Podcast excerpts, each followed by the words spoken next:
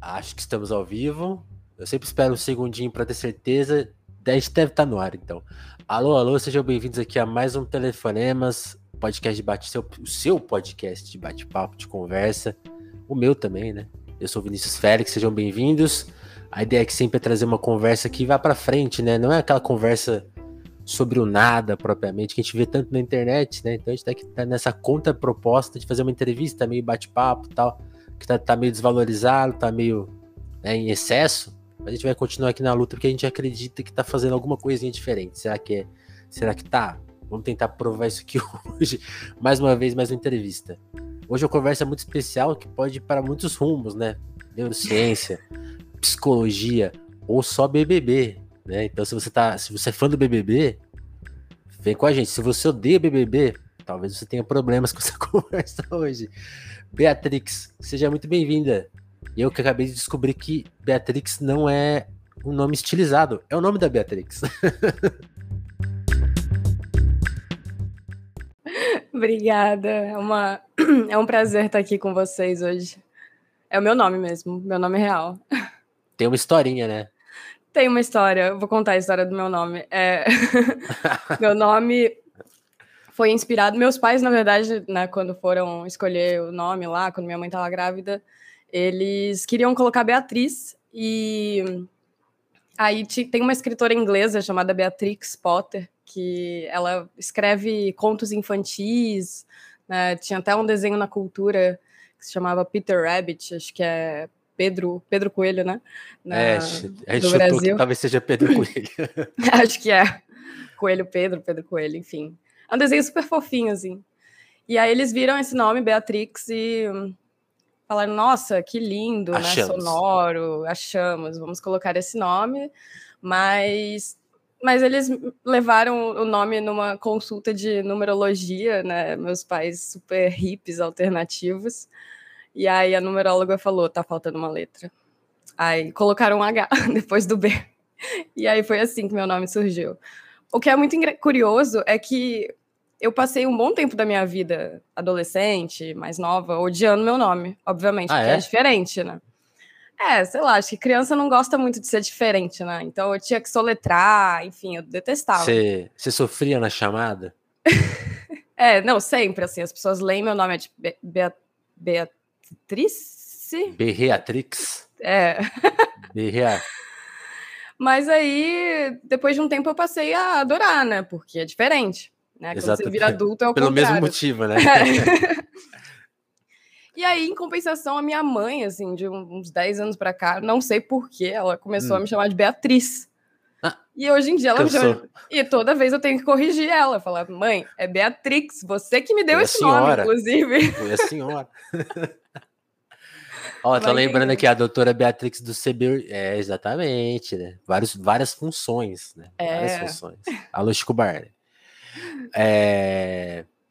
E, e é muito legal quando você falou que seus pais são hippies e você, tra... você tra... trabalha com um assunto que eu acho que é, é tão esti... tem, tem um estigma também. Ah, isso aí é para alternativas diferentes.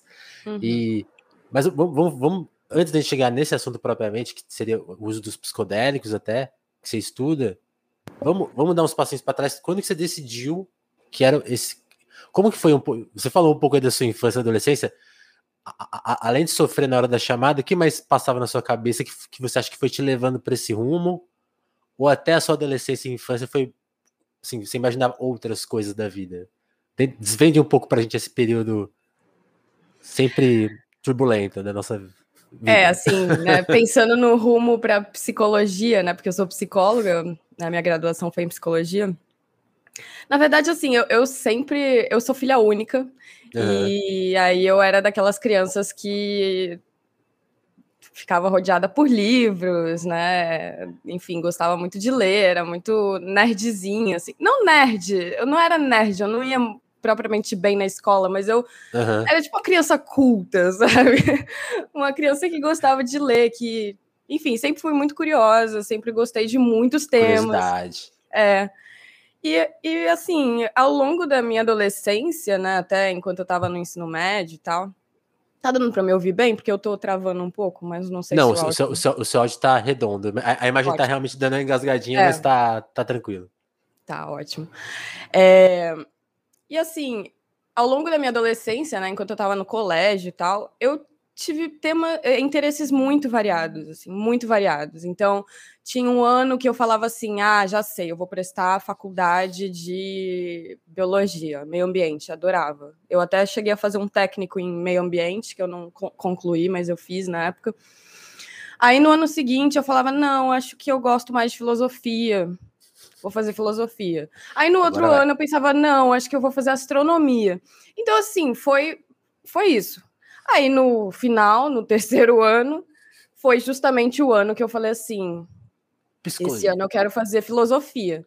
Ah, foi você. Só que aí, na época, eu, assim, minha família é, sempre teve dificuldades financeiras, né? Eu, meus pais não fizeram faculdade, mal terminaram o ensino médio e tal. E, então, eu, eu fui aquela criança millennial clássica que ouviu desde pequena que tinha que fazer faculdade, porque isso ia ser a garantia da, da família. Né? É o seu então, futuro, assim, filha. É, exato. Então, eu tinha um pouco essa visão, essa pressão financeira na minha cabeça. Aí, no terceiro ano do ensino médio, eu falei, bom, filosofia talvez não me dê tanto dinheiro, né? Que estão falando aí... um filósofo que... rico, né? É. Não, é, e não tem muitas possibilidades de, de trabalho, talvez eu tenha que ser professora, né? Professores não são muito valorizados no nosso país, então eu vou fazer algo que eu acho que é próximo da filosofia e que tenha uma maior possibilidade de, de ganhar dinheiro. E aí eu optei pela psicologia, e na época também o meu melhor amigo, assim, da... Da, da escola, o Daniel, é, também entrou nessa mesma onda, também foi fazer legal. psicologia, e a gente ficou se alimentando nisso também, então foi meio que uma, uma roleta, assim, sabe? Terceiro ano do ensino médio, meu desejo eu... ali foi a psicologia e foi. Se tivesse batido outra coisa, porque você sempre tava alternando, né, tipo, aí caiu ali, opa, hoje é. zoologia, Exa... então vou... Exato. Seria qualquer coisa. Engenharia de fluidos. Engenheira química. Não, para você ter uma ideia, a minha primeira opção no SISU era psicologia, né, quando eu prestei, e a minha segunda opção era astronomia. Já não tem é. nada a ver. E, e, e aí, tipo assim, nessa roleta, como que foi entrar na faculdade, tipo assim, porque... É, aliás, aliás, tem uma, uma pergunta antes.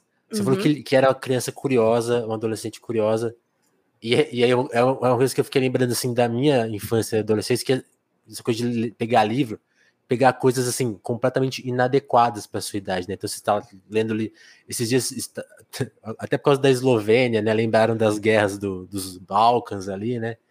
E aí alguém lembrou, pô, tinha um diário de uma menina, tipo Anne Frank, assim, que era. Da... E eu lembro de ler aquilo, porque caiu na minha mão, assim, aí, tipo. E era pesadíssimo, não era para uma criança estar lendo aquilo. Você lia coisas inadequadas só para gente saber. Lia, que leituras lia. eram essas? Não, eu lia de tudo, de tudo. Assim, o meu preferido era Harry Potter, né? Tipo, inadequado. Foi um dos meus... foi uma das primeiras leituras que eu... Só que eu, eu, eu li, assim, muito, muito antes, assim, de... É, acho que tinha acabado de ser lançado no Brasil o livro, acho que foi em noventa e oito, sei lá. Sim. Não, noventa e oito não, gente, noventa e oito eu, eu era muito pequena. Em dois mil, sei lá, alguma coisa assim, tipo... É, eu mal o, entendi, né? Mas o eu filme li, é dois mil e um, foi... eu acho que os livros chegaram acho que um ano antes, dois anos é, antes. É, foi logo que chegou o livro. Aí, mas eu lia também coisas aleatórias. Eu lembro que você falou isso, né, do, do diário de Anne Frank, eu, eu lembro que eu li também, assim, muito nova, que tinha uma biblioteca lá do lado da minha casa, quando eu morava lá, lá em São Paulo, eu morava em Santo Amaro. Aí tem uma biblioteca enorme lá, até hoje, assim, é bem bonita. E não tinha livros muito... interessantes, assim, essas bibliotecas que vivem de doação, né, e aí vai chegando umas coisas só que ninguém aleatórias, quer. Aleatórias, velhas. É, exato, só que aí, é, num, num desses, numa dessas visitas, acabei me deparando com o diário da Anne Frank também, eu, li, eu lembro que eu li muito pequeno, assim, eu fiquei, tipo, oh. com muito medo, assim, de tudo, da minha família, e, enfim, foi, foi uma experiência marcante também, então eu sempre lia de tudo também. E aí, e aí, agora podemos voltar à faculdade. Aí, tipo assim, você na sua roleta caiu na psicologia.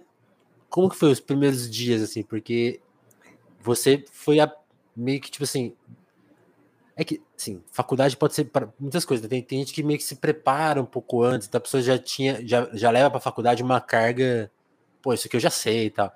Você meio que não tinha, ou já tinha alguma base, como que foi se surpreender com a faculdade? Nossa, a faculdade foi uma experiência muito intensa, assim, foi... Você ia mais às festas? Não, não, por incrível que pareça, não, eu fui nerd na faculdade. Porque, assim, eu fui o contrário. Na, durante o ensino médio, é. eu fui completamente porra louca. Eu era, eu era militante do, do P S T U, oh. secundarista. Esquerdista. É, eu era, assim, ia em manifestação, fechava a escola, porque era a escola pública, né, que é a escola técnica. Tem que protestar. É, é protestava, aí também vivia bebendo, e é, eu, eu fui aquela adolescente clássica de, de, de filme, sabe? E aí Chega, na faculdade... Chegavam para você e falavam assim, ó, se continuar assim, não tem futuro. Exato. Eu lembro que o diretor da, da escola... Uma vez passou. Mas você no... é tão inteligente, Beatrix, por que você fez? O diretor da escola passou assim num bar que tava todos os alunos, que ficava do lado da escola o bar, né? Ele fazia isso direto, aliás. Ele passava e chegava pro cara do bar e falava: ó, tudo menor de idade, não pode beber. Era esse o nível de, de caos. E aí na faculdade eu fui o contrário, assim, porque. É, já tinha aproveitado que... tudo, tava cansado. Exato, já, já tava de saco cheio da, da vida boêmia. E não, e, e assim, logo que eu terminei a escola, né, é, eu tive uma situação muito traumática para mim, que foi a morte do meu avô. É, eu morava com ele, com a minha avó lá em São Paulo, e meu avô uhum. que inclusive me passou toda essa coisa de gostar de ler, ele que me ensinou a ler quando eu era muito pequena, ele era super fã do Carl Sagan e da ciência, demais. Assim, eu peguei muita coisa do meu avô, então não tem uma relação... Billions and billions. É, no, inclusive o, o nome do meu gato é Sagan. Aí, ó. Sou fãzinha. Mas, assim, não teve uma relação muito direta, mas essa, essa, esse evento, né, me deu uma, uma chacoalhada, assim, né? Tipo, foi a primeira morte de pessoa próxima a mim, então acho que me, me deu uma coisa de... O que, que eu vou fazer da minha vida? É, eu também estava de saco cheio de São Paulo, eu queria mudar, né? Toda essa situação que eu estava de alguma forma, mas não sabia como. E aí eu... fui fazer a faculdade no Rio de Janeiro, né, que a gente estava, tinha lá a opção do SISU e tal, acabei passando, então eu, eu vim muito nessa coisa de, não, vou fazer a faculdade mesmo, eu, agora eu quero ser cientista, eu já entrei na faculdade querendo fazer ciência, eu lia muito aquela revista Mente e Cérebro, adorava, é, então eu fui muito assim, e, e aí a experiência da faculdade, assim, foi traumática para mim, foi... foi Nossa, Por quê? Zero saudades da faculdade. Porque, assim, eu tinha essa vibe de querer ser cientista, né? Certo. Aí eu, eu olhava as disciplinas lá da faculdade, antes de entrar na faculdade, eles disponibilizam... É o U F R J, né? É uma faculdade federal. Então, uhum. as coisas não, não são muito organizadas. Eles disponibilizam uma grade lá de disciplinas... que não é aqui, é tipo uma grade de cinquenta anos atrás, sei lá, que não é a grade que é dada de fato, é. né? E, e naquela grade era só, assim, matérias de cérebro, biologia, é, experimentação e não sei o quê. E aí eu cheguei toda animada lá e, na verdade, a U F R J, a psicologia na U F R J, ela tem uma predominância muito grande da vertente psicanalítica. É, nada contra. É, inclusive, assim, não era o que você estava querendo. Não era o que eu estava querendo, pois é. E, e aí, assim, acho que quem já fez faculdade de ciências humanas, né, sabe que quando tem mais de uma linha de pensamento diferente, as coisas são muito conflituosas lá dentro. Total. Né? Então, assim, eu ia fazer uma disciplina de método científico. A professora que dava a disciplina era junguiana e falava do, dos cristais e da, dos planetas e não sei o quê. Novamente, nada contra. É, hoje em dia eu até gosto até mais do que eu gostava, assim, desse tipo de abordagem. Mas não Só era o que eu estava esperando. Você tinha que entregar esperando. um trabalho para ela, né? Tipo, Exato. Para cada então, professor, assim, você acredita numa coisa. É, então foram cinco anos dos professores detonando a ciência, os cientistas, a visão científica, tudo que eu queria, assim, tudo que eu gostava, sabe? É, e, e, e foi um período que eu também era muito mais intolerante, né, em relação, eu queria, não, sou cientista, não quero saber de outras, com metafísica, tirem-me a metafísica, não sei o que. A tia Mas... foi organizando protestos.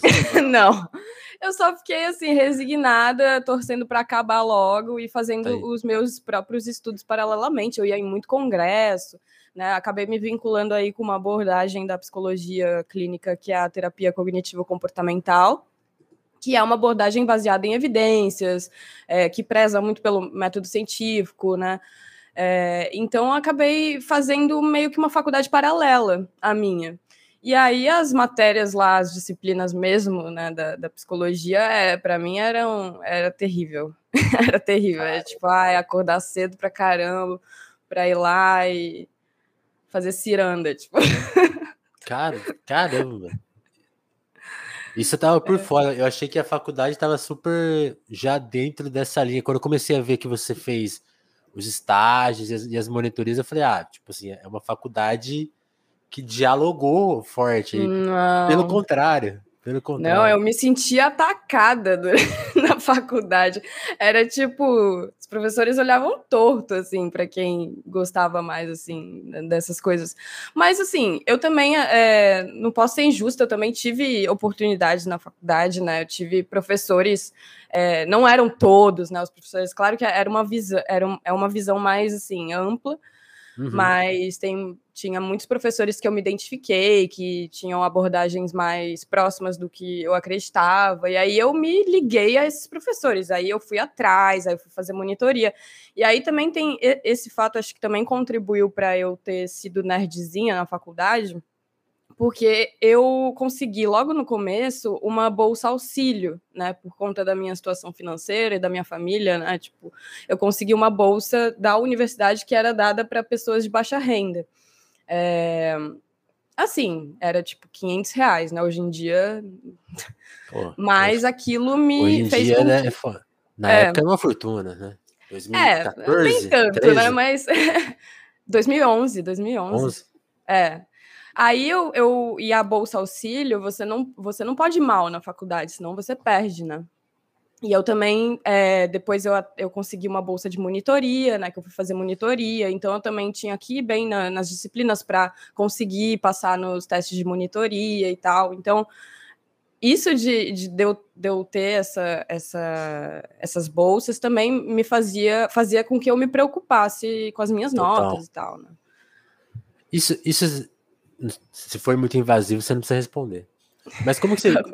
Você falou, né, pô, você teve que se mudar. Tipo assim, você teve que... Como que você se virou para se mudar tendo pouca grana, assim? Porque é custoso, né? Fazer toda a mudança e chegar é. no Rio e se adaptar, morar perto ou longe da faculdade. Como, como que foi isso? Dá para contar? Dá, dá. Não, então, eu, eu tive sorte porque na época tinha uma prima minha que morava aqui no Rio de Janeiro, a Flora. Ah, é uma prima legal. irmã, assim. Eu, eu não tenho irmãos, mas eu tenho primos de primeiro grau muito próximos. São quase. É, que a gente cresceu juntos. Então, a Flora, por exemplo, é minha irmã. E aí ela morava aqui no Rio de Janeiro, é, num, num apartamento em Copacabana, que é, é da família dela e tal. E, ela, e lá tinha um quartinho, assim, uma dependência. E ela falou, olha, se você quiser vir para o Rio, você pode vir ficar aqui no, no quartinho e, e, de repente, você paga só o condomínio, né, do, do apartamento. Porque ela também não tinha uma, uma boa situação financeira, então não teria nem como me abrigar de favor. E aí eu vim, assim, eu vim com a minha mãe de carro, com a mudança no carro, num... num Uma vida no num carro. Num Fiat Uno, Mille, Uno Mille. É a muito louco quando vê. Você vai mudar e você vê as suas coisinhas tudo junto, você fala, ah, é isso aqui. É, nossa, eu já mudei muito aqui no Rio. Mas, e aí botamos tudo no carro, viemos e tal, e eu fiquei lá no, no apartamento da minha prima durante muito tempo. Aí eu recebi, aí depois no, no segundo ano da faculdade eu consegui essa bolsa, auxílio, né? No começo minha mãe me ajudava, é, aí depois eu consegui essa bolsa, minha mãe continuou me ajudando, mas é, menos, né, do que antes. E aí fazia isso, eram os quinhentos reais da Bolsa Auxílio, mais quinhentos reais que minha mãe me dava, e quinhentos reais ia para o condomínio, para o apartamento, enfim. Aí foi isso. Entendi, entendi. E essa, como, e essa, eu queria que você descrevesse um pouco da, das monitorias de estágio, porque aí como que foi esse primeiro contato, né, com a prática, assim, porque depois eu fiquei fuçando, você fez estágio, né, no Vidigal, você fez várias outras coisas, assim, que acho que aí vão te aproximando dos assuntos que você aborda hoje nas redes sociais, né? Sim, como, como sim. Que, como que foi essa etapa de, de pôr o estudo na prática? Assim? O que, que, te, que, que te moveu, te comoveu, assim, para até se aproximar do que você está próxima hoje, assim, digamos? Uhum. É, então, o, esses estágios que você está falando, eles foram uma, é, depois que eu terminei a faculdade, né? É, durante a faculdade, eu, eu, fui, eu me vinculei mais à área de psicometria, que é uma área, é a área responsável pela avaliação psicológica, né? Por fazer os testes psicológicos, validar os testes. É uma área que tem muito a ver com epistemologia científica, né? Então, é, aí eu, meu primeiro estágio na, na faculdade foi no, num hospital, é, no Hospital Escola, São Francisco de Assis. E aí eu trabalhava mais com psicologia clínica, né, terapia cognitivo-comportamental, é, e ainda não tinha tanto a ver com, com, com isso, né? Até o meu mestrado, na verdade, eu fiquei mais nessa área da psicometria. Meu mestrado foi em psicometria e epistemologia científica, e paralelo, né, na clínica, é, com a terapia cognitivo-comportamental e psicologia da saúde. Aí, durante o meu mestrado, né, eu fiz uma especialização em dependência química. É, e aí, nossa, é uma longa história também, como é que eu, eu fiz, e tem a ver com uma viagem que eu fiz para a Amazônia, enfim. Não, posso contar? Por favor, que viagem foi essa? Não, é, foi assim, eu...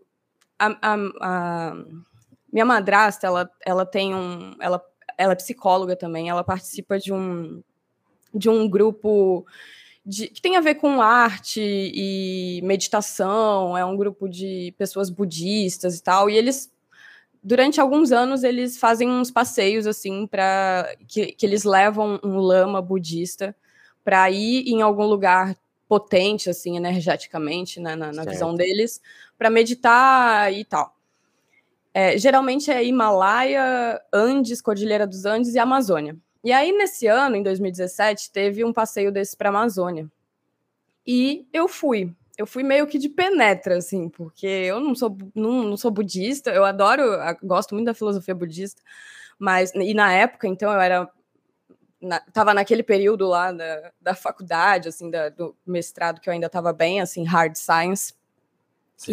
E aí eu fui meio que tipo, ah, vou aproveitar a oportunidade, né, sou enteada aqui da, dela e tal, e fui. Meio Quando eles estiverem lá concentrados, eu vou, vou dar um rolê. É, eu, eu fazia exatamente isso, eu esperava, todo mundo ia lá, começava a cantar os mantras e tal, e eu ia, é só... saía do barco e ia mergulhar, e ficava lá. Mas, assim, foi, sei lá, foi uma das melhores experiências da minha vida. Aquele lugar, tipo, mexeu comigo de uma forma divisor de águas mesmo, sabe? Foi, foi muito incrível, muito incrível ter o contato com as pessoas de lá. É, porque como eu fiquei mais nos, nos bastidores, né, desse, desse passeio, eu aproveitava para ficar com a galera da tripulação do barco, o piloto, e eu sempre muito curiosa, perguntava as coisas e tal. Então, assim, foi uma experiência muito incrível, muito incrível. E eu voltei de lá querendo morar lá um dia, lá em Alter do Chão, em Santarém, é, perto de Santarém, no, no Pará, né? E aí eu voltei com essa angústia, tipo, nossa, eu quero voltar pra lá, eu quero morar lá, eu quero não sei o que, não sei o que. Tem que ir pra floresta. É, nossa, eu quero ir pra floresta, exato, quero morar... sei lá, trabalhar numa O N G lá, qualquer coisa. E aí eu ficava pensando, o que, que eu posso fazer para ajudar as pessoas de lá, né, quando eu, eu for morar lá, no dia que eu for morar lá.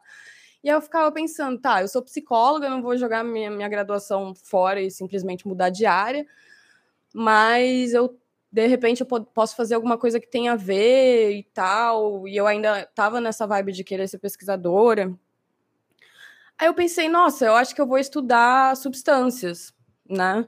É, é um tema que eu já gostava, É, tem uma questão lá da, do uso da, da, da consagração da ayahuasca, né, que é muito uhum. forte, que é de lá, né, e isso é muito forte para eles. É, tem uma questão também de... Assim, é, muita, tipo, boa parte da... Tem, tem uma população lá, assim, em vulnerabilidade, que são pessoas que têm problemas com álcool e drogas, né? E aí você tem tanto uma, uma questão, assim, cultural do uso de álcool, que é bem forte lá também, quanto o fato de ser um, um dos lugares que é rota do tráfico, né? Rota do tráfico de cocaína. E, é justa... e o Brasil, né, nessa rota do tráfico, ele é justamente o país que é responsável por, por um dos processos da cocaína, que é, tipo, é, diluir... Enfim, é uma das etapas lá do, do processo. Seria uma região com vários subempregos, assim. É. Quando a pessoa é muito, fica marginalizada, tem pouca grana, vai, fica, passa o dia no boteco. Exato, tem muito isso, e tem também esse fato de, de ter muito subproduto da cocaína disponíveis lá. Ah, então as pessoas sim. se viciam muito, por exemplo, em pasta base, que é um subproduto da cocaína. É, tem também, é, muitos jovens que, que moram pelaquela região, eles acabam indo para o garimpo, porque, enfim, dá dinheiro e tal, e o garimpo, assim, dizem que é tipo o inferno na terra, um lugar muito também... de muita, é, muito uso nocivo de drogas. Então, assim, tem essa questão forte lá, sabe? E eu percebi isso quando eu fui.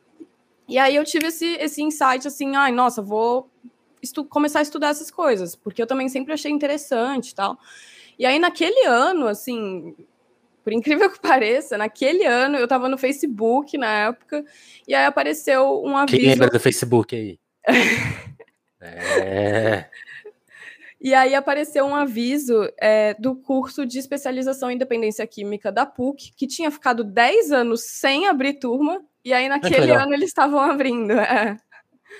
E aí eu fiz, é, eu me matriculei, fiz junto com o mestrado, assim, completamente doida, é, carga horária super pesada e tal. E aí no curso eu conheci o meu orientador atual, que é o professor Daniel Mograbi.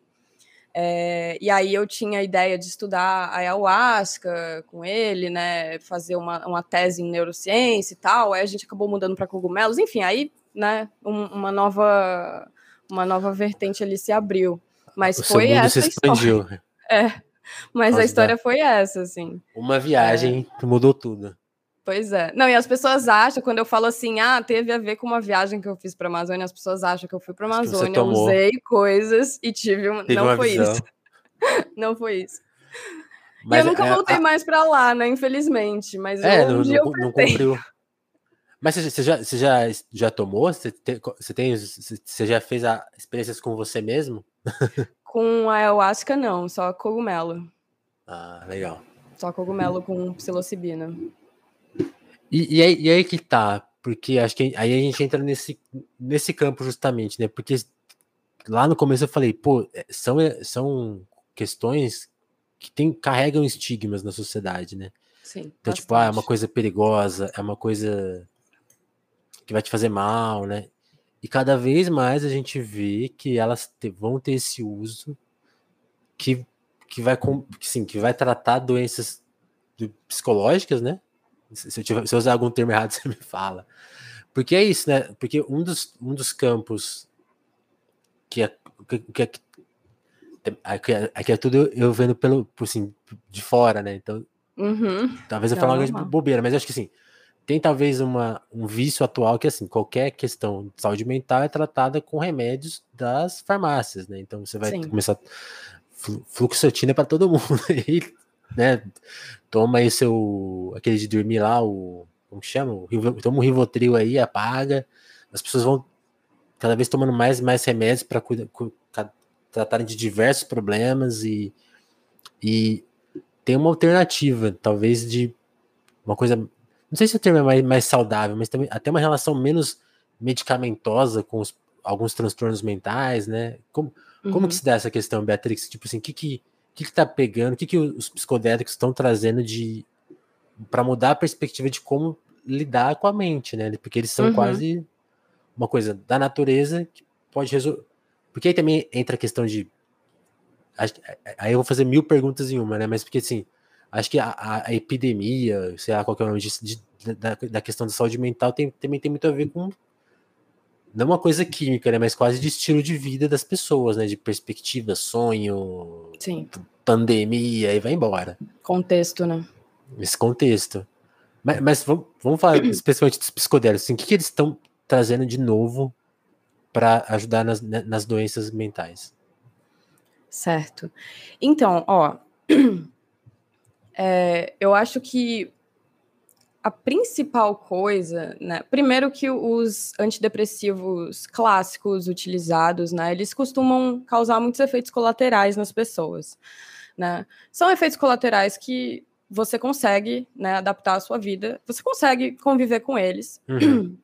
É, você também, é, se você estiver tendo um, um, uma questão muito específica com alguma, algum sintoma, é, os médicos, eles vão fazer ajustes, vão mudar, né? Então, eu tô falando isso até para não, não desencorajar pessoas que eventualmente possam tomar o antidepressivo, ter efeito colateral e achar que isso significa que não deve tomar, sim, mais. Não, é, é possível resolver, né, efeitos colaterais de antidepressivo, mas ainda assim é algo chato, né? É algo chato de lidar, é algo desconfortável. E os psicodélicos já não têm esses efeitos, né? Não tem tanto esses efeitos, né?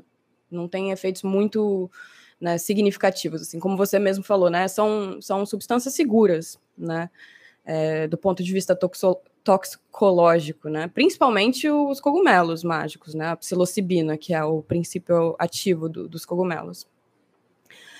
Agora, eu acho que uma outra coisa que talvez até seja mais impactante, assim, na, nessa questão da saúde mental é a qualidade da experiência, é, a qualidade da mudança que o psicodélico proporciona, né? Certo. É, a gente teve, por exemplo, um estudo que saiu, acho que anteontem, acho que saiu há três dias atrás, certo. É, de um pessoal lá da Universidade de Johns Hopkins, se eu não me engano, posso estar falando errado se eu, se eu tiver falando, depois eu vou, vou conferir, eu, qualquer coisa eu faço uma errata aqui nos comentários, mas ótimo. É, tem um estudo lá, do, do, lá de fora que eles trataram, né, pessoas com, com depressão, com psicodélicos, teve melhora, né, como a gente sabe, né, teve, tiveram vários resultados de estudos, é, indicando melhoras, e esse novo estudo, ele mostra que teve melhora até um ano depois da experiência. Então, a pessoa tomou, fez a experiência uma vez ou duas, enfim, não sei quantas que eles ah, fizeram, mas... Tem a ver com a quantidade também, né? Você não tem que tomar todo dia, você vai tomar uma pois vez. Pois é, exatamente. Então, isso, isso é muito menos invasivo, né? De, do ponto de vista fisiológico do teu organismo, uhum, que não tá tendo que lidar com uma substância lá todo dia e tendo que lidar com os efeitos dela. É muito mais econômico, porque remédios são caros, né? Você, sim, tem que tomar todo dia, você tem um gasto. E é, assim, uma mudança duradoura, né? É, eu acho que a gente... Eu, eu não gosto de falar de cura, né? As pessoas falam muito em cura, em panaceia. Eu não, não gosto desses termos, porque eu acho que é muito sensacionalista. Eu acho que, né, a gente não tem dados ainda suficientes para falar de cura, mas mostram que tem mudanças duradouras que eles promovem, né? E isso é um, sim, diferencial já muito importante dos, dos antidepressivos comuns, assim, clássicos. Que demais. E, e, e eles podem cuidar da, da depressão, mas de, e de outras áreas, assim. E, e, e depois a gente pode até falar dessa coisa de cura. Eu, do que eu li, do que eu entendo, assim, é meio que, que... Não sei se é querer demais, mas é uma ilusão, né? Tipo assim, ah, vai ter uma cura que a pessoa realmente... Porque sempre vai ter, acho que... A, principalmente a lembrança dessa, dessa etapa da sua vida, né? E assim, alguma coisa você vai carregar, né? Não existe essa... Como se fosse um... As pessoas, as pessoas gostam muito de fazer essa comparação, né? Tipo assim, ó, a pessoa que tem depressão é como se, como se ela tivesse quebrado um braço, né? É uma doença. Isso, isso é importante de ser dito. Assim, não, é uma doença, não é uma coisa da sua cabeça, assim, tipo, uma invenção, né? Nesse, sim, sentido. É uma doença real, que ela tá te afetando. Mas também não é assim, pôs um gesso, passou... Tantos, tantos dias e aí tira, ou oh, você nem lembra que você quer. Não, tem uma carga diferente, né, também. Você acha que é, é por aí? Com certeza, até porque, é, como você mesmo falou antes, né, tem a questão do contexto, que é muito importante, né? É, o mundo é... não vai mudar com a sua cura, né? O mundo vai continuar meio tempo. Pois é, então é, é você ter condições de, de lidar com, com esse mundo, né? Mas, assim, o, o que a gente costuma, o termo que a gente costuma usar em saúde mental é remissão de sintomas, né? Boa. Que não é cura, porque a cura tem esse, esse, essa conotação muito categórica, mas a remissão de sintomas, e, e sem contar que muitos do, dos transtornos psiquiátricos, eles são, é, são coisas que você vai provavelmente carregar ao longo da vida, mas esse, tem esse conceito de remissão de sintomas, que é você não ter mais sintoma, né? É... E aí, alguns psiquiatras até é, trabalham para fazer o desmame da, da medicação, para retirar a medicação quando a pessoa está em remissão de sintomas, mas sempre considerando o contexto que essa pessoa está, porque é, não adianta você tirar a medicação, né? A pessoa está se sentindo bem, você tira a medicação, mas ela está ali num contexto que vai adoecer ela de novo, né? Então, o ideal é você ver se a pessoa... tá, por exemplo, conseguindo fazer atividade física, que é um dos pilares de tratamento de, de saúde mental, é, alimentação, tá estável na vida, tá, tá estável financeiramente, é, tá dormindo direitinho, tá num, num lugar é, saudável, né? Então, você vai analisar vários aspectos da vida da pessoa que provavelmente ela vai ter conseguido mudar graças ao tratamento e, enfim, a medicação, né, se for o caso. E aí sim, se tudo isso, né, se ela estiver realmente num, num momento de estabilidade, de exercício físico, alimentação, rotina, sono, tudo ok... Ela vai segurar a onda. Aliado à remissão dos sintomas... Aí sim você, de repente, pode começar a tirar a medicação que vai ficar tudo bem, né? Boa. Aí isso é uma cura? Tá, a gente talvez possa falar que a pessoa foi curada, mas a gente sabe que, né, os transtornos é, psiquiátricos, os transtornos mentais em geral, eles é, são, né, eles têm um prolongamento aí. Boa. O pessoal tá falando aqui, do, perguntaram do can- canabidiol nessa história, né? Já é uma, aqui o Vitor tá falando. É uma força no mercado de alguns países, mas vendem como uma ampla gama de benefícios. Esse estudo que você mencionou é só sobre depressão? É, esse que eu mencionei sim, porque e ele é, foi com psilocibina, né? Com psicodélicos. Mas o cana- canabidiol, de fato, é, tem muitos estudos mostrando vários tipos de aplicação, assim, até, por exemplo, no trata- tratamento de dor crônica. Sim. É, tem vários estudos, mas aí é outra classe de substâncias, né? Outra, outro no setor. Brasil, a, a gente avançou, né, no, no, no último ano o, em relação... O canabidiol a... tem, tem, tem questão com depressão também, ou, ou é mais essa parte de dor? Você sabe? Cara, não sei te dizer ao certo, assim. Eu acho que eu, acho que eu vi alguns estudos sobre depressão também, mas eu não posso afirmar com certeza. Sei, certo. Vamos, coisa vamos de... respeitar a ciência. É, coisa de cientista, desculpa, a gente não... Quem odeia isso são os jornalistas, né? Fazem pergunta é. para cientista, cientista... Tem fica, que estudar ah, não, antes para responder, né? É. Como assim? Não, fala da sua cabeça, pô. e, e Beatrix, tem, aí, quando a gente fala de droga, aí também vale sempre mencionar essa outra questão que é, você falou, né? Você estudou tanto, assim, te tocou, né? Tanto a questão do vício... quanto essa do uso consciente, né? Do uso correto, né? Assim, tipo, e aí a gente entra nesse, nesse, nesse setor. O canabidiol também tem a ver com isso, né? Tipo assim, a maconha é proibida no Brasil e a gente sabe que hoje ela é... Né? Vou sempre lembrar do meu amigo Eras, do Erasto, falando que tipo assim, a maconha não é uma questão resolvida no Brasil porque hoje ela prende pretos, pobres e jovens, né? Usando as palavras dele. Então, ela, é, é um, é, a gente tem... Isso é informação, não é coisa, é, não opinião. Isso é, é fato. É uma uhum. forma de mandar uma parte da população para a cadeia, né? Não é porque a maconha faz mal, não é porque ela é uma coisa terrível na vida da pessoa que destrói as famílias.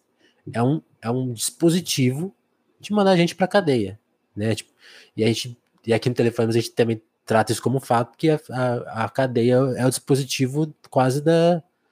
É, é o relativo à escravidão, né? Tipo assim, quando acabou, acabou a escravidão, inventaram a cadeia, basicamente. Sim. como dispositivo de, de prender, de, de reter uma parte da população. E, bom, eu também, fazendo o, o que a Beatrix fez, acabou de fazer, eu também não sou cientista, eu, eu tô falando meio de orelhada, eu, eu, eu aguentei até aqui na minha orelhada sobre não, esse mas, assunto. Assim, eu, eu concordo totalmente, eu acho que, assim, em primeiro lugar, eu acho que proibição de substâncias, de maneira geral, não está relacionada com a periculosidade da substância, não está relacionada Bom. com a substância, né? Se tivesse relacionada com o quanto aquela substância faz mal, o quanto que ela Algo causa seria estragos... proibido, né? Exatamente, exatamente. Então, assim, não é sobre isso. E a cannabis, especificamente, né, é essa história... É isso que você falou, é muito verdade. Inclusive, a gente importou isso lá dos Estados Unidos, né? Porque a história da criminalização da cannabis nos Estados Unidos é, tem tudo a ver com racismo, né? A cannabis era utilizada em clubes de jazz, é, que eram lugares frequentados pelos negros. É, e, assim, tem toda uma história que mostra que realmente é, tinha a ver com isso, assim. É, e aqui, Porque sempre, né, sempre, a gente... sempre é importante lembrar, né, Beatrix? As pessoas... Teve até um artigo recente porque, do, falando ah, o, o Putin contra o mundo liberal, né, da democracia do direito. É sempre lembrar que os Estados Unidos até os anos sessenta segregava as pessoas. Então, tipo assim, que Sim. mundo da liberdade linda que é esse? É, né? uma, é uma, uma geração que viveu aquilo, ainda tá aí as pessoas, tá aí. Sabe? Não faz muito tempo. E até tem um filme muito bom sobre isso, um documentário que acho que tava, tinha na Netflix há um tempo atrás, não sei se ainda tem, mas chama Grass, Grass is Greener. É, a tradução é baseado em fatos raciais. Eu acho maravilhoso esse título. E ele conta... Bem esse sessão documentário... da tarde, essa tradução. Eu amei. Esse, e esse documentário, ele conta é, exatamente essa história que a gente está falando, assim, de como o processo de criminalização da cannabis teve a ver com essas questões de racismo, de perseguição a, a grupos minoritários e a determinadas etnias, aos negros, aos mexicanos. É, ele é muito bem amarrado, o documentário, e mostra também como hoje, quando, né, que está sendo regularizado, muitos estados lá nos Estados Unidos é, Não já as pessoas da cadeia, né? descriminalizaram. É, na verdade, eles estão pegando as patentes e dando para pessoas brancas, cheias de dinheiro, que estão entrando no mercado agora, e os caras que já vendiam antes estão na cadeia. Sim. Então, ele, ele mostra, assim, como... E aí, por isso que eu também, eu sempre falo para... para as pessoas que a gente não pode ser também muito ingênuo, né, com esse papo de, de legalização e com esse hype todo, né, e os psicodélicos, uhum. eles têm esse hype, né, muito em evidência atualmente, é, mas para a gente sempre se questionar em relação a, ah, ok, vão, vão legalizar determinada substância, quem vai produzir, né, será que a gente quer, claro, é legal a gente, a gente... ter, é, por exemplo, substâncias psicodélicas como ferramentas para saúde mental, de tratamento, uhum. né, antidepressivo e tal. Mas a gente quer que a indústria farmacêutica que produza essas substâncias, será? A gente quer que isso vire algo de, um de mercado... Problema, né? Né? É, então, eu, eu sempre fico com esse pé atrás, sabe? Por isso que eu também sou, eu sou muito defensora da... da legalização, assim, agora já abri tudo aqui, sou muito defensora, assim, de maneira irrestrita, eu não acho que tem que ser com esse papo de apenas de, de ah, medicinal e tal, porque eu acho que, na verdade, o que está por trás desse papo é um grande interesse mercadológico de indústrias é, farmacêuticas e, e, enfim, e eu não acho... que seja, não acho que esse seja o caminho, acho que inclusive isso é um desrespeito com toda a história ancestral de uso dessas substâncias, sabe, um desrespeito com os povos originários que cultuavam essas substâncias como entidades, sabe, a gente Sim. pegar agora, então, ah, vamos usar para tratar... E aí quem vai produzir é o cara lá, bilionário, dono da indústria farmacêutica. Fazer e... uma nova tarja preta, né? É, é, exato. Eu sou completamente contra essa visão, assim. Acho que, sim, temos que usar como, é, como medicina, claro, porque eles Mas têm... Mas que isso acompanha essa... essa mudança, né? É, exato. Porque eles têm essa característica e, obviamente, a gente tem que, tem que usar. Tipo, vão salvar vidas, vão... vão né, é... Enfim, a gente começou falando, né, do quanto... é, eles têm vantagens em relação a, aos antidepressivos clássicos, mas eu, particularmente, não gosto muito dessa ideia de jogar tudo na mão de, de empresas, de corporativismo, sim, sim, e tal. E, e até te fazer essa pergunta. Quando a gente fala dos psicodélicos, a primeira dúvida que surge para mim não é nem a questão do efeito, né? Para mim tá, tá dado essa, esse fato científico, é, faz bem. Mas aí a minha dúvida é, se não é legalizado, como que se faz hoje um uso correto, pra, se, se alguém for atrás ou pesquisar, existe algum jeito de fazer isso da maneira correta e segura? E aí, aí já fica a minha segunda pergunta, porque falando disso, sim, eu, e aí vai de uma sensação minha. Atualmente isso também é meio elitizado, né? Porque algumas pessoas conseguem acessar, né? Qual, qual, qual que é o status disso, assim, para quem se interessou, sei lá, porque, porque a gente falou, isso que a gente falou mais, mais para trás também é importante. Quando eu falei os remédios são perversos, né? Não é porque para de usar o seu remédio, não, continua usando, é, é o que a gente tem para hoje, é importante. A gente tá falando mais da, justamente dessa cadeia mais longa que dá remédio, às vezes, para quem não tem que tomar, sim, remédio em, em, em, de forma demasiada, né? Não é, se o seu tratamento tá certinho, você continue com ele. A gente tá falando, claro, do, do, do, é, do, do coisa, né? Assim, tem, tem gente que, sei lá, às vezes tá só com uma coisa leve, já toma remédio porque é o, a pressão, enfim, da, da parte problemática do remédio, né? Enfim. Mas uhum. te, hoje, o psicodélico tá longe das pessoas e de, de que maneira, assim? Olha, assim, os cogumelos, eles têm um status muito particular no Brasil, hum. né? Porque eles, a psilocibina, que é a substância, né, o princípio ativo, ela é proibida, ela tá na lista F lá da Anvisa, né, que são das substâncias proibidas, mas o cogumelo não é proibido. É, que assim, você tem a lista da Anvisa, você tem a lista de substâncias e a lista uhum. de plantas e fungos, né? Por exemplo, o T H C... tá na lista de substâncias, caso. E a cannabis está na lista de plantas. Agora, a psilocibina, só tem a psilocibina e o cogumelo não tá. Então, teoricamente, é... teoricamente não, né? Na prática, o... Na pra... o, o... a venda, a compra e venda de cogumelo com psilocibina, ela é legal no Brasil. Então, assim, você consegue comprar pela internet, se você quiser. Digita lá e você acha. Eu já comprei cogumelo pela internet e veio com nota fiscal no meu C P F. Eu fiquei um pouco preocupada. Vou me pegar! Eu fiquei um pouco preocupada, eu não precisava tanto, tem, né? Mas e, declarar e lá gente, no imposto de quando renda. A gente fala, quando a gente fala, fala em cogumelo, tem sempre essa coisa, ah, tem alguns que são perigosos, assim. Existe algum risco da pessoa se atrapalhar nessa brincadeira ou não? É, então, aí eu tô falando dos cogumelos com psilocibina, tô falando, né? Tô falando com muita curiosidade do tipo, né? Como que eu faço pra entrar nessa? Não, então, assim, é, isso é uma pergunta super importante, na verdade, que eu até queria falar. Boa. Porque a tá gente vendo? Falou, né, dos benefícios, falou, é, enfim, da coisa toda, mas, assim, não são substâncias para todo mundo, tá? É, e isso é muito importante de, de ser dito, é, porque... pessoas que tenham histórico familiar... São substâncias que elas podem desencadear é, surtos de psicose em pessoas que tenham predisposição, né? Certo. Então, assim, se você tem é, um parente próximo, e aí próximo, assim, de primeiro grau, pai, mãe, irmão, enfim, que tem algum transtorno tipo esquizofrenia... É, ou transtorno bipolar tipo um, com, com mania, é, né... De, Que, que acaba tendo elementos psicóticos, é, ou, enfim, qualquer transtorno psicótico, uhum.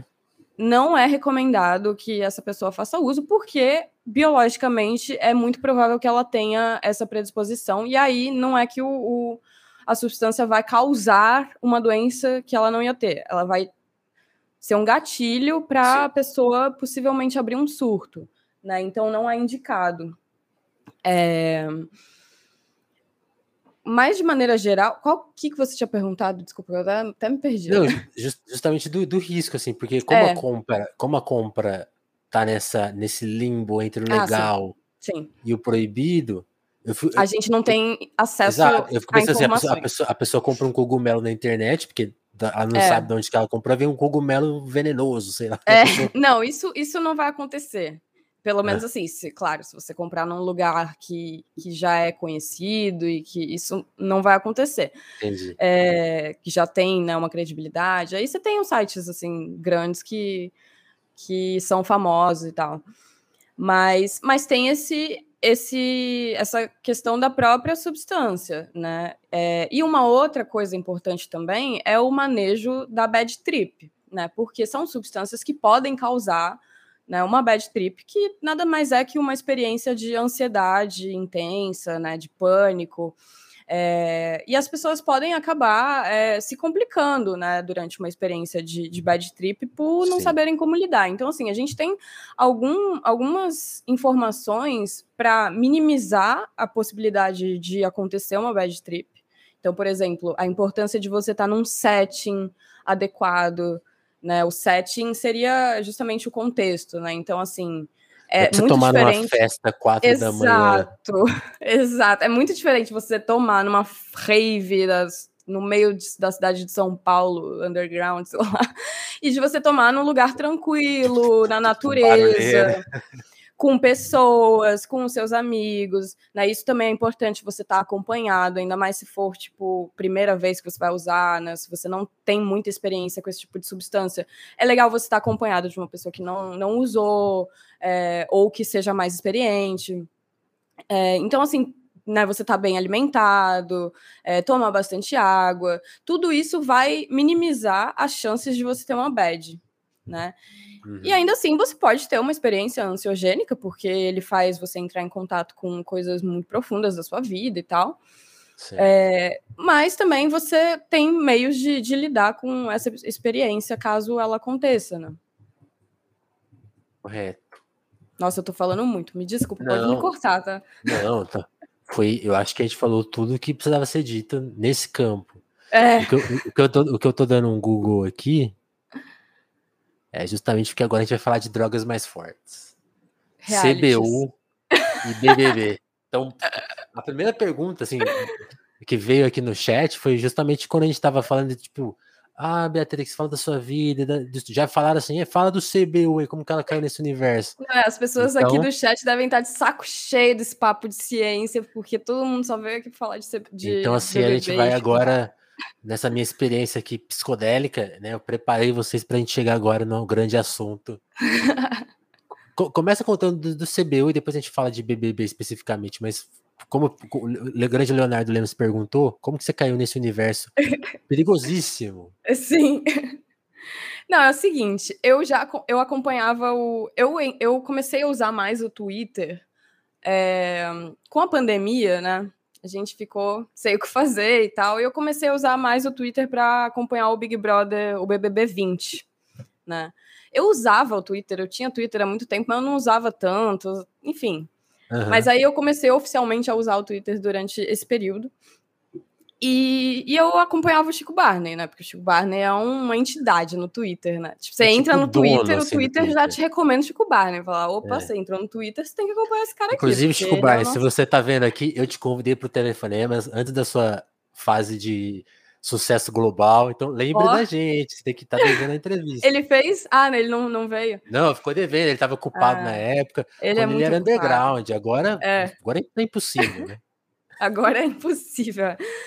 Mas aí eu acompanhava o, o Twitter do Chico Buarque e eu li as colunas dele. E eu falava assim, meu Deus do céu, esse cara, ele é, é a pessoa que, mais que, é eu, que eu mais concordo sobre reality show. Tipo, ele assiste reality show que nem eu assisto. Eu pensava isso, assim, eu pensava, cara, a gente tem os mesmos gostos, sabe? E, uhum, uhum. e aí foi isso. Aí eu, eu até passei a usar o meu Twitter mais oficial, porque eu tenho um fake, obviamente, pra Olha interagir, só. né? Para interagir com as pessoas, né? Com o meu rosto e tal, né? E o Chico Buarque foi uma dessas pessoas. E aí eu comecei a assistir o C B U, acho que na, fazia pouquíssimo tempo que tinha começado as lives que ele tinha... Né? O canal não, o canal já existia há muito tempo, mas as lives do C B U acho que fazia pouco Sim. tempo. E aí eu acompanhava e tal, e eu, e eu pensava assim, nossa, quero muito trocar uma ideia com esse cara, quero muito ser amiga dele. E aí... Começa um dia... assim, tá? É, é um perigo. E aí teve um dia numa live que ele falou assim, porque hoje em dia, né, o que, que ele faz? Ele tem a, tem a aba comunidade no YouTube, né, e ele joga o link e a galera que é membro do canal entra na live. Só que nessa época, eu acho que ela, ele tava com o canal desmonetizado, alguma coisa assim que ele não tava, não tinha essa opção. Uhum. Aí teve uma live, eu tava assistindo lá uma live e ele falou assim, é, ó, quem quiser participar aqui, só me mandar uma mensagem no Twitter. Aí eu falei, opa, minha chance. É hoje, é hoje. É hoje. Aí eu fui lá, mandei uma mensagem, tipo, super assim, óbvio que ele não vai nem ler, porque ele tem cinco milhões de seguidores. E aí, na mesma hora, ele me respondeu, me seguiu, falou assim, claro! Eu, eu, eu lembro que a, a mensagem que eu mandei foi assim, olá, Chico Buarque, tudo bem? Gostaria muito de participar da sua live. É, eu não sou famosa, mas eu sou esforçada. Aí ele, ah, claro! Isso é discurso na... de B B B, hein? Gente, eu sou famosa, viu? Mas sou esforçada. Pipoca. Aí ele, claro, vem aqui na sexta-feira, não sei o quê. Aí eu fui, né? Toda nervosa, e aí naquela época ainda não era nesse formato que é hoje, né, então ele colocava só você na tela, e foi tipo assim, uma entrevista, foi, tipo, caramba. Chico Buarque, eu tenho uma entrevista com o Chico Buarque, eu fui entrevistada pelo Chico Buarque, sabe, ele perguntou do meu nome, e eu lembro que antes ele tinha mandado assim no, no Twitter, eu na, tinha que ter me preparado mens... vendo essa entrevista aí, ó, faltou essa. É verdade. Mas aí antes ele tinha mandado uma pergunta assim, ele, ah, posso perguntar da sua profissão no ar? Eu fiquei muito curioso. Eu, claro, eu, tipo, essa menina doida que estuda cogumelos alucinógenos está fazendo aqui, né? É. Aí foi, aí enfim, aí foi isso. Não, e, e foi, foi horrível no dia, porque a internet dele caiu no meio da live. E eu ainda não tinha experiências com live, eu mor- morria de vergonha. Eu ainda tenho vergonha, mas eu, tipo, sei lá, eu tinha participado de uma live na minha vida, a experiência mais ansiogênica que eu tive. Então eu tava assim, se você ver uh, esse episódio do C B U, você vai ver que eu tô assim, tipo... Nossa, e, e aí, e ainda, repente... antes, antes da gente começar, ainda te falei, ó, se eu cair, você segura a bronca sozinho. Pois é. Não, não e aí, sabia. De repente, ele caiu. Eu nunca tinha visto isso acontecer, nunca. Ele caiu, eu fiquei sozinha no C B U. E a galera, e aí? A galera no chat. Agora vai que é tua, se vira nos trinta. Dá o golpe de estado aí. Aí eu desliguei a live, eu falei, eu, hein, vou embora. Eu saí, porque eu achei que eu que tinha travado também, né? Não tinha certeza que tinha sido Sim. ele. Mas Sim. aí depois ele voltou, eu voltei, voltei, deu tudo certo. Foi, foi interessante. E aí foi isso. Aí ele falou, cara, foi muito legal, é, o Brasil adorou, volte sempre. Aí falou isso, é, você já aproveita para encher o saco para voltar de novo, né? Aí eu voltei, e só que aí, junto comigo, né, outras pessoas também entraram na, no C B U nessa mesma leva. Né, o Fábio, o Sonoplasta, que tá com ele até hoje lá no, né, o, a Clara, a, o César, a Josi, enfim, não vou lembrar de todo mundo, Rica, grande é, Rica, pô. É, o Rica Pancita, amigo. Pô. É, pô, novelas famosas, é, a Ana Paula Salviati também, que também é acadêmica, também é doutora. Aninha, tem episódio com a Aninha aqui. Ah, no... tem? Ai, que legal, vou ouvir. Então, assim, teve toda essa galera que a gente entrou meio que junto nessa leva, tipo, meio que só os doidos, né? Só as pessoas que iam lá e falavam... Pra muita gente é, é a equipe do Vingadores, né? É. É o relativo. É, o pessoal fala que é a primeira geração do C B U, assim. E aí a gente criou... E o Fábio, ele criou um grupo no, no WhatsApp. E aí eles também estavam com o canal deles, que é o Comenta Web, que agora tá super grande também, tem várias outras pessoas, e a, só que eles estavam com esse canal que era meio que o esquenta pro Chico Buarque, assim. Então ele também criou o, o grupo do Comenta Web e tal, então a gente ficou meio que uma panelinha, sabe? Okay. E acabamos voltando, o C B U, o Chico chamava a gente, aí o Cowboy também apareceu depois, Cowboy de Taubaté, e aí foi isso, assim, foi assim que eu fui parar nesse mundo maravilhoso. Que demais. E, e falando de B B B especificamente, você consome desde quando? Então, eu, eu, eu assistia Big Brother há muito tempo atrás, né? Fiquei um tempo sem assistir, acho que muitas pessoas, né, foram, foi assim. Voltei a assistir no B B B dezenove. É, é difícil encontrar pessoas que assistiram aquela, aquela época ali entre dois mil e quatorze Exato. E até o Thiago Leifert, assim. Tem, tem um... É, não, só, só a galera nerd do reality mesmo. Impressionante. Foi um período bem... O que, que aconteceu obscuro, ali? Ninguém sabe. É, não sei. Aí eu comecei, eu voltei assistindo o B B B dezenove, aí assisti, no, aí eu assisti o vinte, o vinte e um e, paralelamente a isso, comecei a assistir os realities da Record, que são os meus preferidos.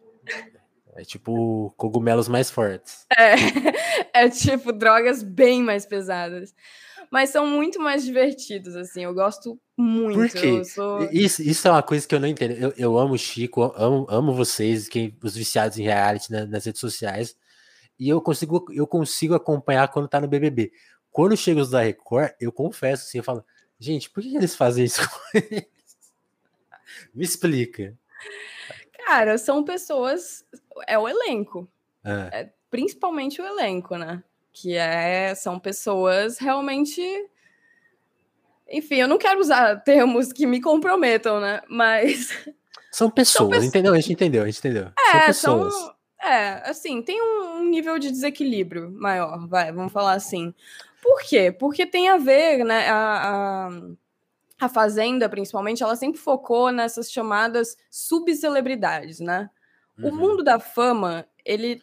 tá muito associado a que muitas o B B B, questões. Que o B B B pegou metade... Sem, é. sem a coragem é. de ir pro, pra esse sangue que a Fazenda é. tem, o B B B pegou metade da, da tese. É, e também uma metade mais... mais limpinha. É, é. É, exato. Porque, assim, eu acho que o mundo da fama, ele é muito... Eu, e eu gosto muito, assim, de psicologia da fama. Acho que é, esse é um, um, uma coisa que me atrai, até é. academicamente falando, né? O mundo da fama é muito doido, assim, é, é muito... Enfim, é cheio de, de, de questões, né? As pessoas são... Tem muitas questões, é... Tem muito é...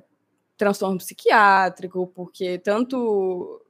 pela característica, algumas, alguns traços de personalidade específicos fazem com que as pessoas busquem a fama de uma maneira mais intensa, e aí, por outro lado, a própria fama e essa dinâmica da fama e da subfama e da não-fama, ela também causa questões nas pessoas.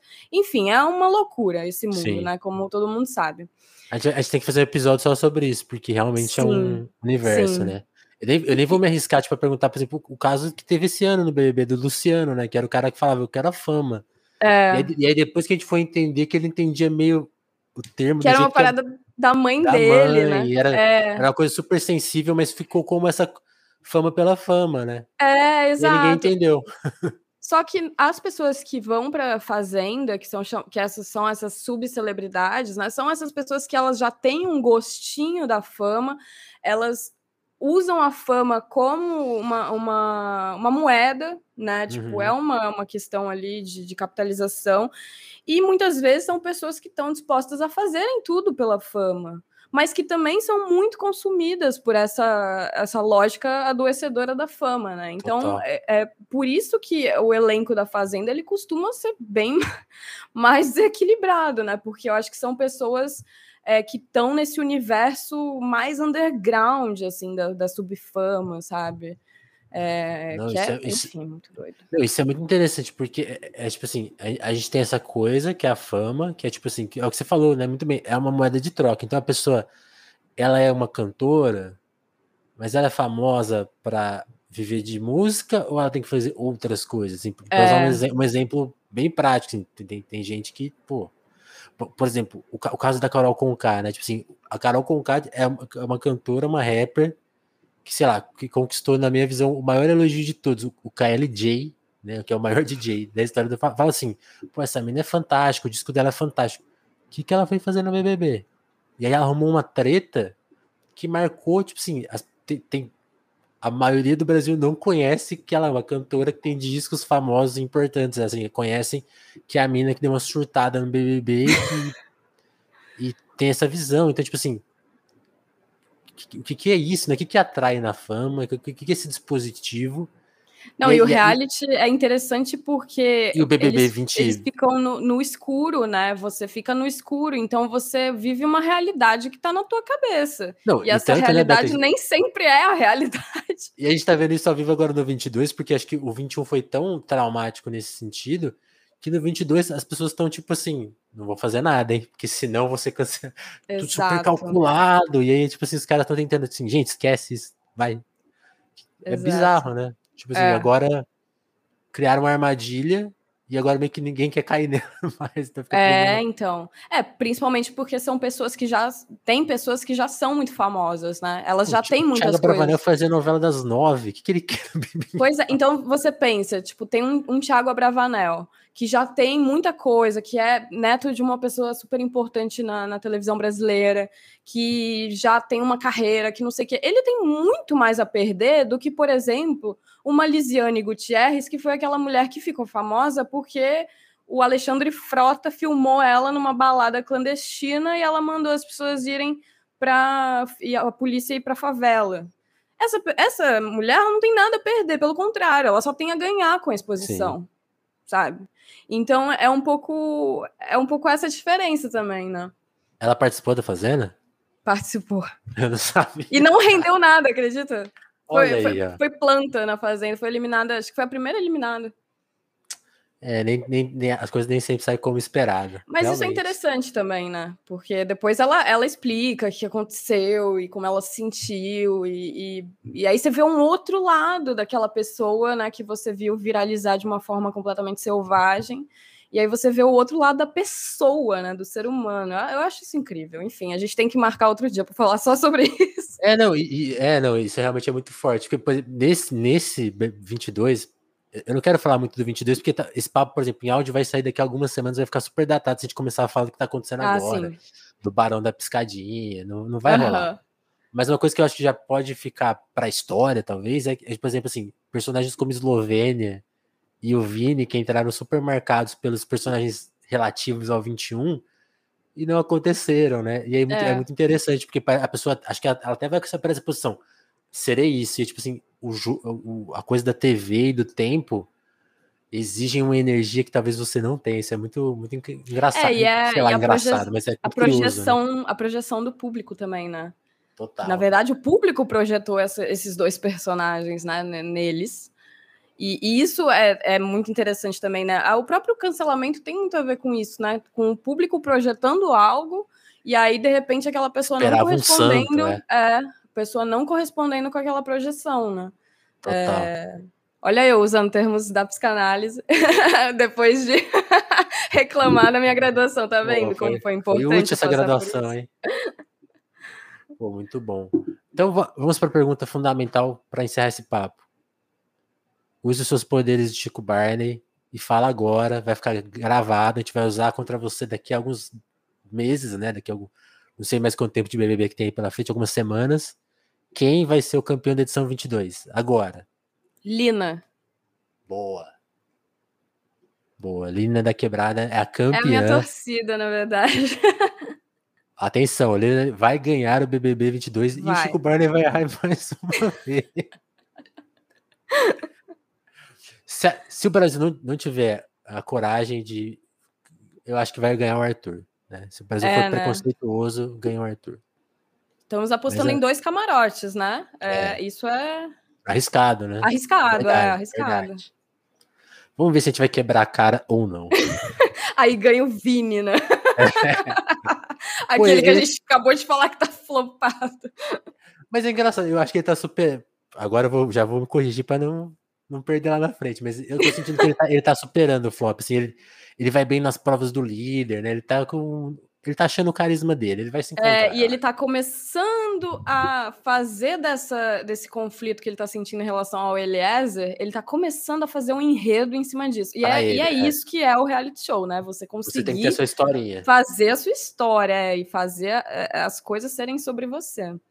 É sempre, é, é sempre a pedra do Tirolipa lá, quando ele foi pra... Você já viu essa história? Que ele foi num leilão. Essa história é sensacional, porque pra mim tem tudo a ver com o reality show.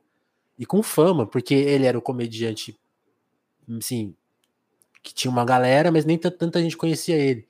Mas ele era amigo de muitas pessoas famosas. Aí ele vai num leilão de gente famosa, e aí tem um, um lance lá, assim, passaram um dia com a Larissa Manoela. E era uma coisa beneficente. Aí, aí ele, pô, minha filha ama a Larissa Manoela.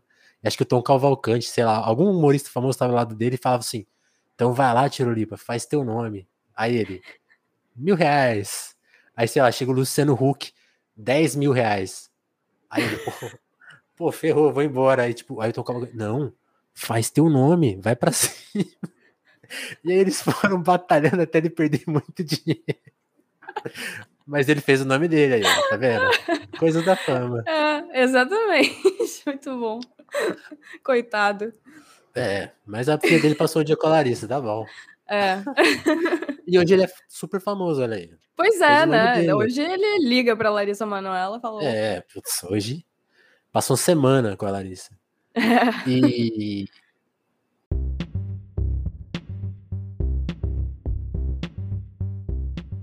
enquanto a gente não, não fez o nosso nome, a gente conta com vocês aí de, do, do nosso público para ajudar o Telefonemas a se manter no ar. Então eu vou pedir licença para a Beatrix rapidinho para falar que a gente vive é, com os recursos do Apoia-se, né? Que é a forma de você manter a gente no ar. E a gente não quer muita coisa não, a gente tem uma meta lá de três mil e quinhentos reais, que é para você pra manter o básico do Telefonemas. Também tem a meta salário mínimo, que é muito interessante, pesquisem, quem tiver curiosidade. Tá tudo na descrição lá do nosso apoio. Então, se você quer ajudar o Telefonemas a manter as coisas básicas, luz, computador, é, o StreamYard que cobra em dólar, né? O dólar do Paulo Guedes Sim, é nossa. muito caro, gente. Então, StreamYard é uma facada. Então, ajudem a gente nesse sentido. Então, formas de ajudar a gente. Apoia-se, para quem quer aquela coisa mais fixa. Tem um membro aí do YouTube que não oferece nenhum benefício. Você não vai participar das nossas lives, como a do C B U, mas... É, é uma forma de dar cinco reais pra gente, que é, é, o, é o valor do membro. Então seja membro, e se eu arrumar alguma vantagem pra você, você chegou antes, então você vai se dar bem. Mas por enquanto não tem nada. Mas é isso, pode ser membro. E a outra forma, ó, o Q R Code aí do Pix, que aí, pô, a gente aceita qualquer valor do Pix, dez centavos, dez mil reais. Então você pode dar aquela força por Pix. Se tiver sem grana, né, Brasil dois mil e vinte e dois, talvez você esteja sem grana. Conheço essa história. Então você pode só compartilhar o nosso papo, mandar para um amigo, é, postar lá, tipo, ó, a Beatrix aqui apostou na Lina, vai quebrar a cara, ou realmente eu acho que a Lina... Então usa aí compartilhamento ao, ao nosso favor e divulga a gente para chegar para mais pessoas. Esse é o sentido. Hoje eu quero agradecer, ó, não, nem me preparei aqui para um momento mais importante, que é agradecer as pessoas que estão na lista, né? Hoje eu vou agradecer quem, quem vai ser... da nossa lista de apoiadores, quem vai ganhar o salve? Deixa eu ver. Ó, hoje vai pro Paulo Galo e pro Lucas Gomes, que estão aí desde o ano passado dando uma força pra gente. Muito obrigado, Paulo. Paulo, Paulo, Paulo que é meu amigo pessoal, né? Fe, me ajudou a fazer o T C C, né? Se hoje eu sou uma pessoa formada, é por causa do Paulo Galo, que fez, eu, na época eu fiz uma revista, e a revista é lindíssima por causa do Paulo Galo, porque eu não sei diagramar nada. Quem, quem vê as artes do Telefonema sabe do que eu tô falando. Mas é isso, muito obrigado, Paulo e Lucas, pela força aí. Obrigadão, e seja aí, façam como o Lucas e como o Paulo, ajudem o Telefonemas pelo Apoia-se. Eu vou agradecer muito também a Beatrix que colou aqui. Foi muito bom o papo, brigadão. Curtiu? Adorei, muito, muito legal falar com você. Adorei, obrigada pelo convite. Pô, muito legal, adorei o projeto também, muito bacana, vou lá no Apoia-se daqui a pouco também para dar minha Opa. humilde contribuição. E é isso, tamo junto, obrigada mesmo. Valeu, valeu. E, e passa suas redes, né, Beatrix? Porque você também tem YouTube, é, as pessoas te encontram aonde? No Twitter, no Instagram? Então, eu tenho o canal no YouTube. Tem a Twitch também, né? Tem a Twitch, que é, tanto a Twitch quanto o YouTube é barra Beatrix, é B H E A T R I X. Facinho. Super fácil. É, na Twitch e eu tenho único, feito... né, que é o mais legal. É, na Twitch eu tenho feito lives mais frequentemente. Twitch eu uso muito pra fazer streaming mesmo, sabe? React, é uma coisa mais... Se você quiser uma companhia para ver o B B B, é com você, né? Isso, exatamente, é, um, é algo mais informal. O YouTube Sim. é onde eu posto alguns vídeos de vez em quando. Não tenho postado tanto porque agora eu tô no final do doutorado, mas assim que passar essa, esse momento de turbulência eu vou começar a postar mais coisa. E o meu Instagram e meu Twitter... é Beatrix B, tá? É barra Beatrix B. Aí os dois também o mesmo arroba. Eu gosto muito do, do Twitter. Se, Isso, eu uso mais o Twitter. Caso alguém só queira me seguir em uma rede social, privilegie o Twitter. Boa, boa. Sigam a Beatrix, Ou então. Twitter. E sigam o Telefonemas. E é isso, turma. Muito, muito obrigado quem colou no episódio de hoje. Tanto a transmissão ao vivo quanto a versão de podcast aí, que deve estar nas plataformas em algum momento. E é isso, até o próximo Telefonemas, pessoal. Valeu. Valeu. Um abraço.